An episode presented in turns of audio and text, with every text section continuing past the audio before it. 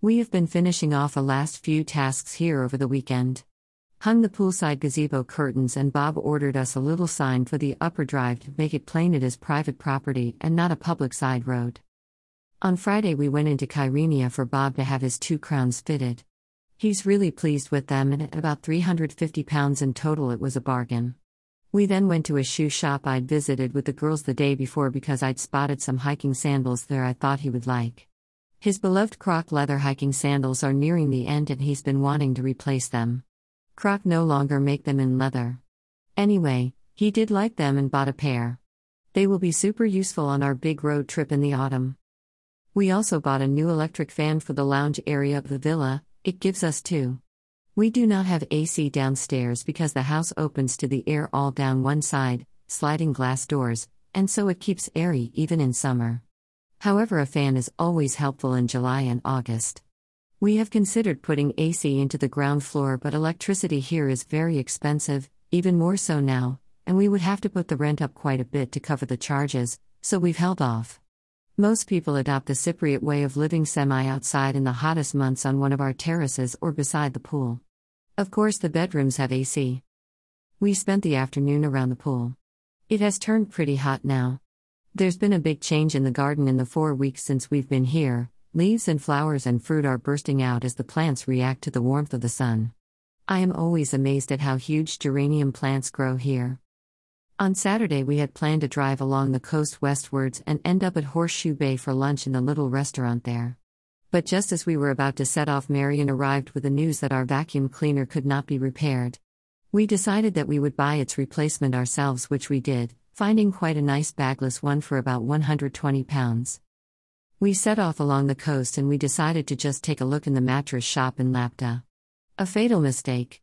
We were going to wait till the winter to replace the mattress in the master bedroom, which was getting a bit long in the tooth, although it is still very comfy. However, they had such nice ones at such great prices that we took the plunge and bought one. Only problem was that they wanted to deliver it in the next 30 minutes. Wow, try getting that customer service from John Lewis.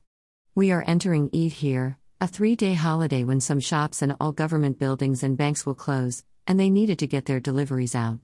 So, we turned back again to the house, and indeed they arrived very quickly, deployed the new mattress, and took the old one away with them. Off we went again.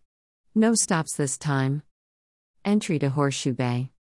We got to Horseshoe Bay just about on 12, and the owner, Ebo, was as welcoming as ever. It's such a quirky place with the loveliest views over the cove. To get there, you drive west along the coast road through Lapta and Karsiaka. After a while, the road goes past a long rocky beach with a cafe on it and then turns inland. At that point, you see a collection of nightclubs, don't ask, one named the Titanic, and a right hand turn off the main road sign Kayalar. Take that turn. It is almost exactly 3 kilometers to Horseshoe Bay. You see the little sign at the roadside in the photo above. Often Ebo has a load of flags there too. The little cove is stone and shingle, but the water is incredibly clear and it's lovely for snorkeling. We like to do that in the summer and then have lunch in the restaurant. It was a bit breezy for that today, although hot, and we were running late.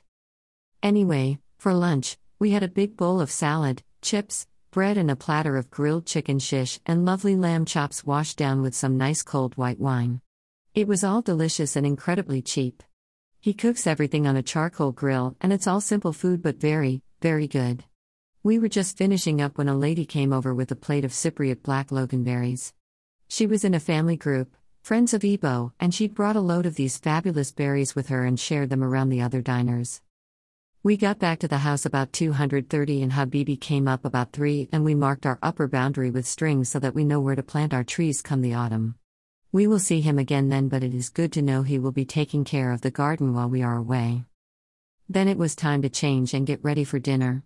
We had been invited to a black tie dinner dance at the posh Arkin Colony Hotel in Kyrenia and to make up a table with Pamela, Eddie, David, Deborah, and Anne and Lay.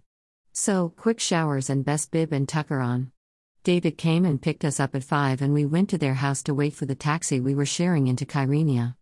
We waited a good while and then Deborah realized she'd given the taxi driver the wrong time, so bit of a panic and David ended up driving us in with the plan of leaving the car there and taxiing home. Deborah took a bit of teasing but in good humor. The dinner was on the fourth floor of the hotel, Lovely views out of the windows, and there were about 150 people there. It was a charity dinner, and the tickets were about £40 each, but my goodness, it was good value. The service was amazing throughout, and the drinks flowed all night. There was a selection of wine on each table, but you could order whatever you liked. The starter was a seafood vol au vent, then Bob and I had both chosen the filet steak, which was delicious and served with mushroom risotto and broccoli. Difficult to do for that many people, but it was perfect. Then there was a coffee slash chocolate dessert. Entertainment was provided by a singer called Mr. Smile who had a great voice and covered a huge number of hits from the 60s through the 80s. Brilliant, really. We had a good bop and a fabulous evening with lovely company. I was very impressed with the Colony Hotel. I have heard they have a fantastic rooftop cocktail bar, so must try that one day. We got our taxi around midnight and were soon collapsed on our new mattress. I don't think we needed a lot of rocking.